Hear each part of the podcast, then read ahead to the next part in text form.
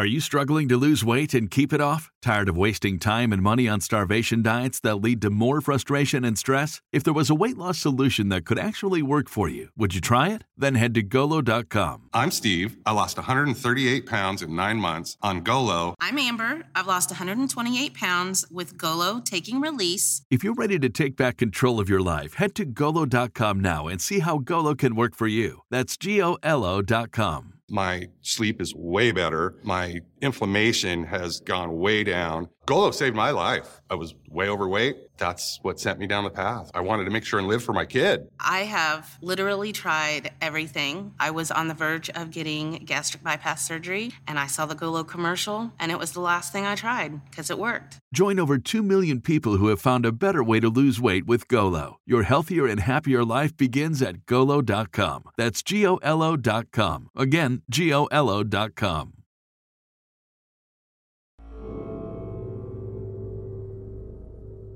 Matandang Hilot sa Quezon Province. Isang mapagpalang araw po sa lahat ng bumubuo ng inyong channel. Dahil po sa mga nakakatakot na kwento sa inyong YouTube channel, ay na-inspire ako na isulat ito. Gusto ko lamang ibahagi ang karanasan kong ito sa probinsya ng Quezon noong ako ay binata pa. Madalas ko rin itong ikwento sa mga bata kaya tuwing gabi, wala nang lumalabas sa kanila at maaga na ring natutulog. Itago niyo na lang ako sa pangalang Kaloy. Helper sa construction. Kumbaga eh, ako yung madalas na uutusan doon. Ako ang naghahalo ng simento at tagaabot ng hollow blocks. Gustuhin ko man kasing maging mason, ay kulang pa ang skills ko. Isa pa ako yung pinakabata doon sa pinagtatrabahuan namin. Pag uwi ko sa bahay bandang hapon, Nagulat ako nang maabutan ko si nanay at ang panganay kong kapatid na si ate Cora. Umiiyak siya at mukhang mabigat ang problema. Tinanong ko si nanay kung bakit umiiyak si ate.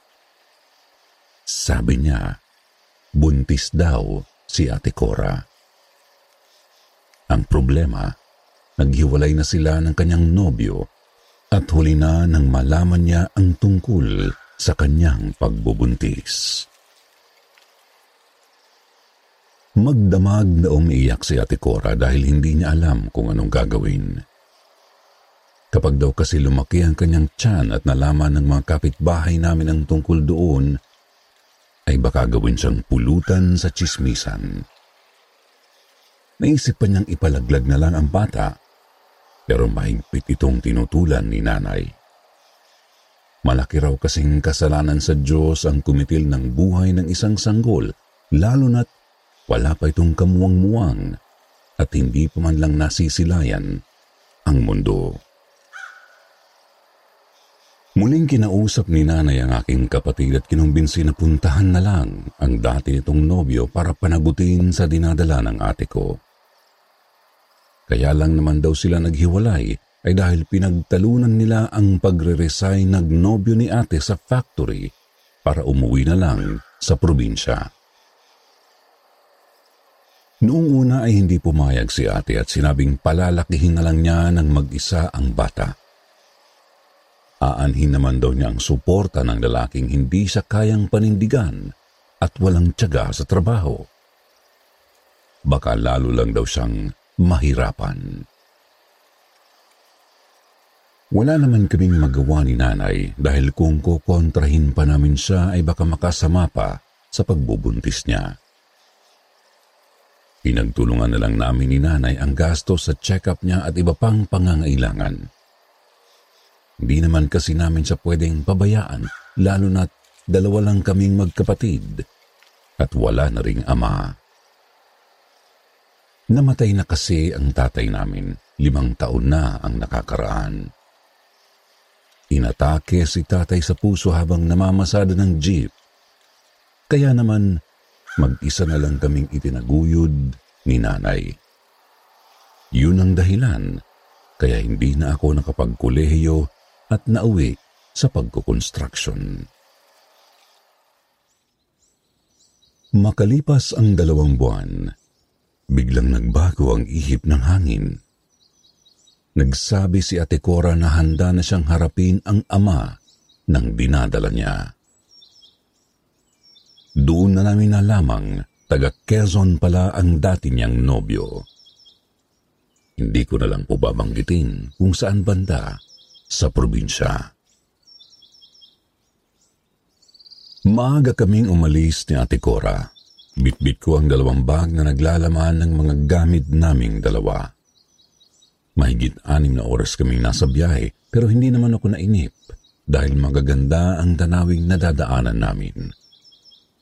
Matataas na puno ng niyog, ilog na nagkukulay berde pa ang tubig, at may maliliit ding talon sa gilid ng kalsada na pinagkukunan din ng tubig ng mga naninirahan malapit doon. Libang na libang ako sa mga nakikita ko, samantalang si ate naman ay mahimbing na natutulog sa tabi ko. Maya-maya pa'y narinig na namin ang boses ng konduktor at sinabing nasa terminal na nga kami. Dahil bago lang kami doon, nagtanong-tanong muna kami kung saan kami pwedeng sumakay papunta sa baryong tinitirhan ng dating nobyo ni ate. Pagod na kami at medyo gutom na rin nang makasakay ng tricycle. Mabuti na lang at may baon kaming biskwit kaya ginawa na naming pampalipas gutom habang hindi pa nahahanap ang sadya namin. Pumasok ang tricycle sa isang makitid na kalsada na pang-isahang sasakyan lang ang lapad. Mayat maya kong kinukumusta si ate dahil para kaming bola sa loob tuwing may madadaan ng lubak yung tricycle. Sa dami kasi ng butas ng kalsadang iyon ay muntig nang magmukhang sungka.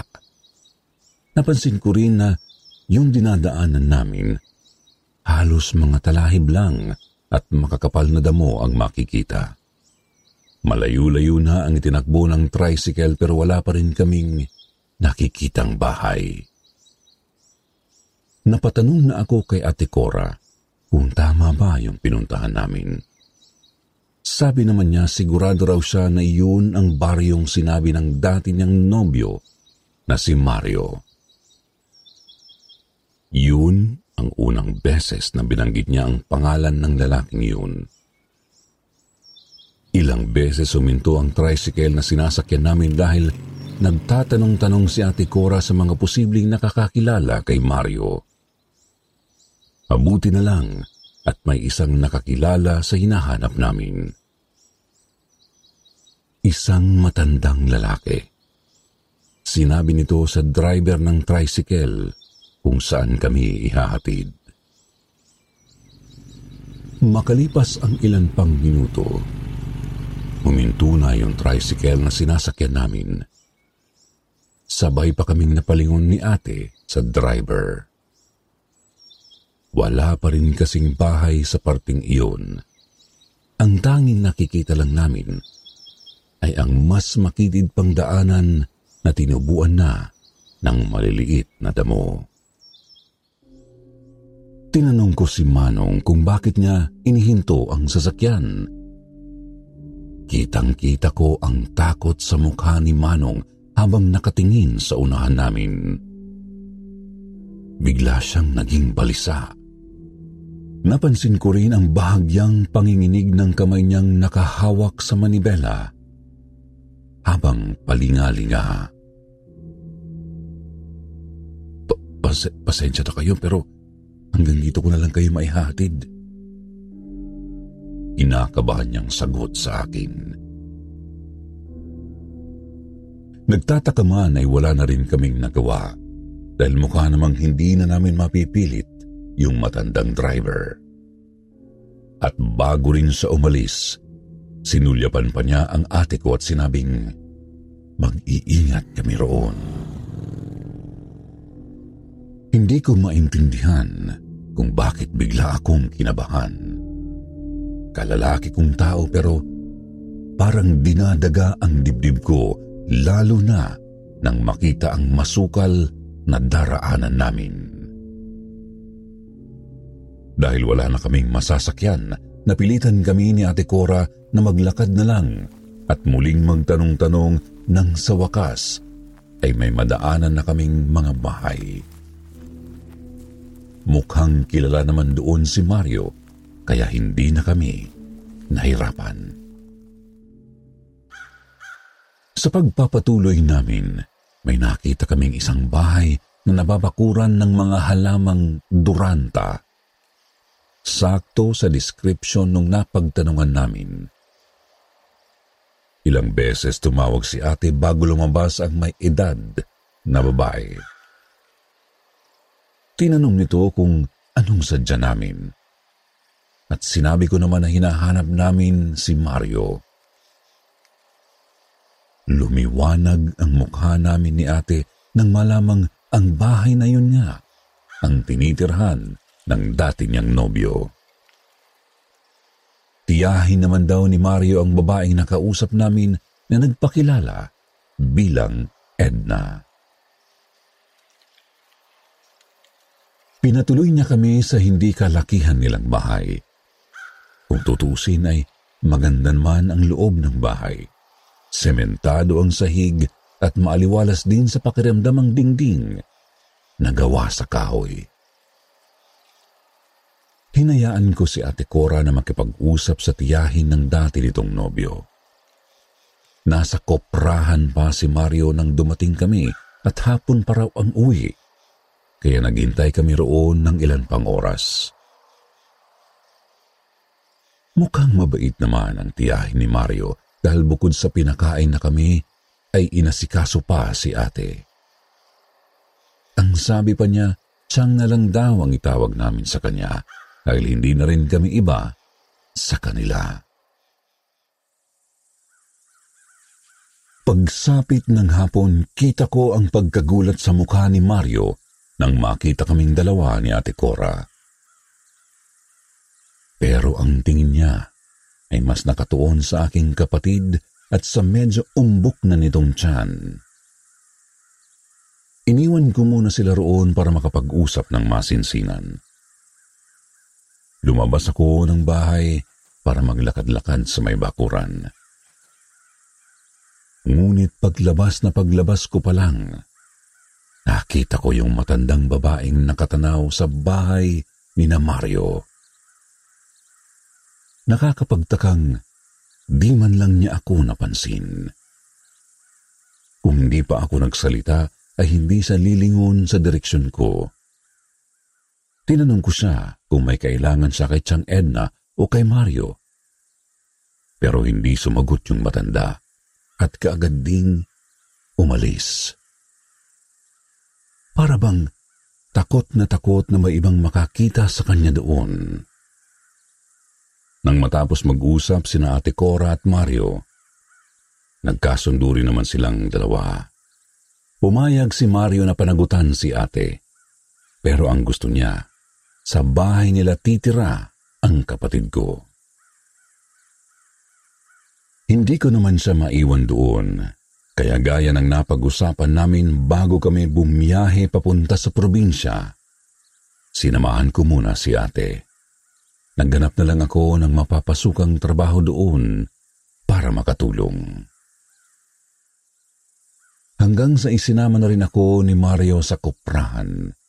Sabay kami umuwi tuwing hapon matapos magkopra. Si Ate Cora at Chang Ed na lang ang naiiwan sa bahay. Libangan nila ang panggagansilyo at pagtatanim sa malawak na bakuran doon. Kabilin-bilina ni Chang Ed na kay ate na huwag basta-bastang lalabas ng bahay. Kung may kailangan daw ay magsabi na lang sa kanya. Maging ako ay pinagsabihan din ni Chang Edna. Mga dayo lang daw kasi kami roon at baka mapagkatuwaan ng kung sino. Pero sa tinagal-tagal na namin doon, wala naman akong nakakaaway. Wala ring nanggugulo sa akin. Ang tanging bumabagabag lang sa akin ay yung matandang babaeng nakita ko nang dumating kami roon. Madalas ko kasi siyang naaabutang nakasilip sa bakuran at parang may hinihintay. Biyernes ng hapon. Madilim-dilim na nang makauwi kami galing kuprahan. Muli ko na namang naabutan yung matandang babae na nakamasid sa bakuran habang nakaupo si Ate Cora sa labas ng bahay. Napakurap-kurap pa ako noon ng paglingon ko ay wala na yung matanda sa kinatatayuan nito kanina. Inisip ko na lang na baka guni-guni ko lang yun para hindi na mag-isip ng kung ano pa. Maayos naman ang buhay namin ni ate kahit nasa ibang bahay na kami. Kinukumusta rin namin si nanay na kasama ang pinsan kong doon na nakatira sa amin. Nangako ako sa kanya na doon pa rin ako magpapasko. Hihintayin ko lang na manganak si ate bago ko iwanan kina Chang Edna at Mario. Yun din kasi ang gusto ni nanay. Hanggang sa hindi inaasahang pagkakataon, na aksidente si Mario habang ginagawa ang bagong bodega sa kuprahan. Nahulog siya mula sa ikalawang palapag kaya nabalian ng braso. Dahil kapos din kami noon sa pera, napilitan na lang na tumawag ng manggagamot sa baryo sa halip na dalhin sa ospital si Mario. Isa pa'y malayo rin naman ang ospital sa amin. Laking gulat ko noon nang dumating yung matandang babaeng palagi kong nakikita sa labas ng bakuran. Ipinakilala siya sa amin ni Chang Edna. Si Manang Lusing. Wala kasing mahanap na manggagamot at si Manang Lusing lang ang kilala nitong malapit doon. Nagpakilala raw ito noon bilang isang manggagamot at hilot. Hindi ko alam kung ako lang ba ang nakapansin pero nakita ko ang pagngisi niya nang makita ang kalagayan ni Mario. Naramdaman siguro niya na may nakatingin sa kanya kaya sumulyap siya sa pwesto ko. Kaagad ko namang ibinalik ang tingin sa tinitimplang kape at nagkunwaring abala roon. Pinalabas ni Manang Lusing sina Chang at Ate Cora sa silid. Wala raw kasing dapat makakita ng orasyong gagawin niya kay Mario bago simula ng panggagamot sa nabali nitong braso. May parte sa akin na tutol sa desisyon ni Chang na ipagamot si Mario sa matanda. Baka kasi lalo lang lumala ang lagay nito sa halip na gumaling. Pero sa probinsya kasi, maraming nagtitiwala sa mga manggagamot at hilot. Kapag daw nanalig sa kakayahan ng mga ito, posible raw na makapagpagaling ang kanilang orasyon at dasal para sa isang pasyente. Ngunit taliwas doon ang nasa isip ko. Naririnig ko si Manang Lusing mula sa labas. May binibig ka siyang mga kakaibang salita na hindi ko maintindihan. Siguro'y bahagi nga iyon ng orasyon. Ngunit natigilan din ako noon nang marinig ko si Mario na bigla na lamang sumigaw. Napatingin ako sa dalawang babaeng kasama ko. Papasukin ko na sana sa silid si Mario pero pinigilan nila ako. Ganoon daw talaga kapag umiepekto na ang panggagamot. Kahit paulit-ulit kong sinasabi na tunay na doktor na ang kailangan ni Mario, hindi nila ako pinakikinggan. At mukhang hindi nga ako nagkamali. Isang linggo na mula nang gamutin ni Manang Lusing si Mario at sa halip na bumuti, ay mas lalo pang lumala ang lagay niya. Kung saan-saan na kami naghanap ng manggagamot pero tuwing sinasabi namin ang kalagayan ni Mario ay iisa lang ang nagiging sagot nila. Hindi raw nila kaya ang ganoong kaso. Pinilit ko si Ate Cora na sa ospital na dalhin si Mario pero si Mario na mismo ang tumutol. Ayaw na raw niyang maging pabigat pa sa amin. Awang-awa ako sa kanya. Lubog na ang mga mata niya nangingitim ang labi at malalim na rin ang pisngi dala ng pangangayayat. Hindi na niya maiangat ang kahit anong parte ng katawan sa labis na panghihina. Sa kasamaang palad, hindi na rin nagtagal ang buhay ni Mario. Yung huling beses kasi na nakausap namin siya, parang yun na rin ang naging pamamaalam niya.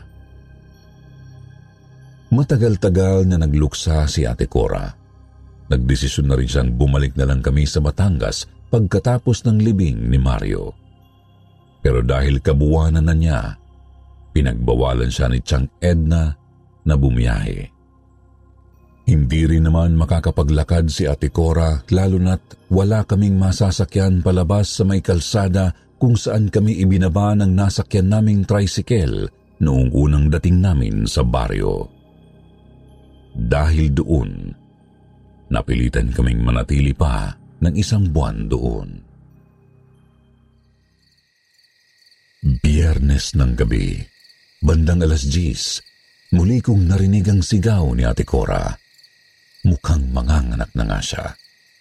Mabuti na lang at nakauwi na yung kakilala ni Chang na kumadrona at albularyo na si Inang Linda kung tawagin nila. Sinunod ko ang direksyong sinabi ni Chang para matundo ang bahay ng kumadrona kahit gabing-gabi na. Malalaki ang hakbang na ginawa ko habang naglalakad sa kalagitnaan ng masukal na daan. Bawat kaluskos na naririnig ko ay kaagad na nagpapalingon sa akin. Iba kasi ang pakiramdam ko ng gabing yun. Sa halip na malamig, Parang biglang uminit ang paligid. Ramdam ko rin ang pagtayo ng mga balahibo ko sa batok. Parang may sumusunod sa akin. Nagpalinga-linga ako pero tanging huni ng mga kuliglig at panggabing ibon lang ang naririnig ko. Natigilan ako nang may kakaibang amoy na manuot sa ilong ko. Masangsang Parang amoy ng patay na hayop. Mukhang hindi na talaga maganda yun. Ang lahat kasi ng nararanasan ko ng oras na yun ay mga palatandaan na may aswang nga sa paligid. Lumakas ang kabog ng aking dibdib at pinagpapawisan na rin ang aking kamay na may hawak na flashlight. Hanggang sa nakarinig ako ng malakas na pagaspas sa hangin at mahinang huni ng wakwak. Ang malalaking hakbang ko noon ay napalitan ng mabilis na pagtakbo hanggang sa marating ko ang bahay kubong tinutukoy ni Chang Edna. Sa takot ko ay hindi ko na nagawang kumatok. Nakabukas kasi ang kubo kaya madali akong nakapasok. Nagulat ako nang biglang pumasok doon yung matandang babae na may daladalang garapon na punong-puno ng asin nang matiyak kong siya nga si Inang Linda, humingi ako agad ng pasensya sa pagpasok sa bahay niya nang walang pahintulot. Ngunit sa halip na magalit ay prenteng umupo ang matanda at itinanong kung ano ang sadya ko roon. Hindi naman siya tumanggi nang sabihin kung kailangan namin ng tulong niya dahil manganganak na si Ate Cora. Habang hinahanda niya ang mga gagamitin sa pagpapaanak kay Ate Cora, Biglang nagsalita si Inang Linda. Sinabi niya na may sumusunod daw sa akin habang papunta sa kubo niya. Doon ko rin naintindihan kung bakit nakita ko siyang may hawak na garapong puno ng asin. Binalaan niya ako na mag-ingat sa mga nakakasalamuha ko sa baryo dahil baka raw ang nakausap ko na ay isa na palang aswang. Hindi ko alam kung bakit bigla na lang pumasok sa isip ko si Manang Lusing. Kaya sinamantala ko na rin ang pagkakataong yun para itanong kay Inang Linda kung kilala nito ang matandang maggagamot. Nagulat ako nang mapansin ang bigla ang pagkabalisa ni Inang Linda nang sabihin kong kapitbahay namin si Manang Lusing. Binitbit niya ang bayong na naglalaman ng mga gamit at nauna nang maglakad papunta sa bahay ni Chang Edna. Halos tumakbo na kami para makarating kaagad sa bahay. Sa sinabi ni Inang Linda na nasa kapahamakan ang buhay ng ate ko, ay mas lalo akong nagmadali.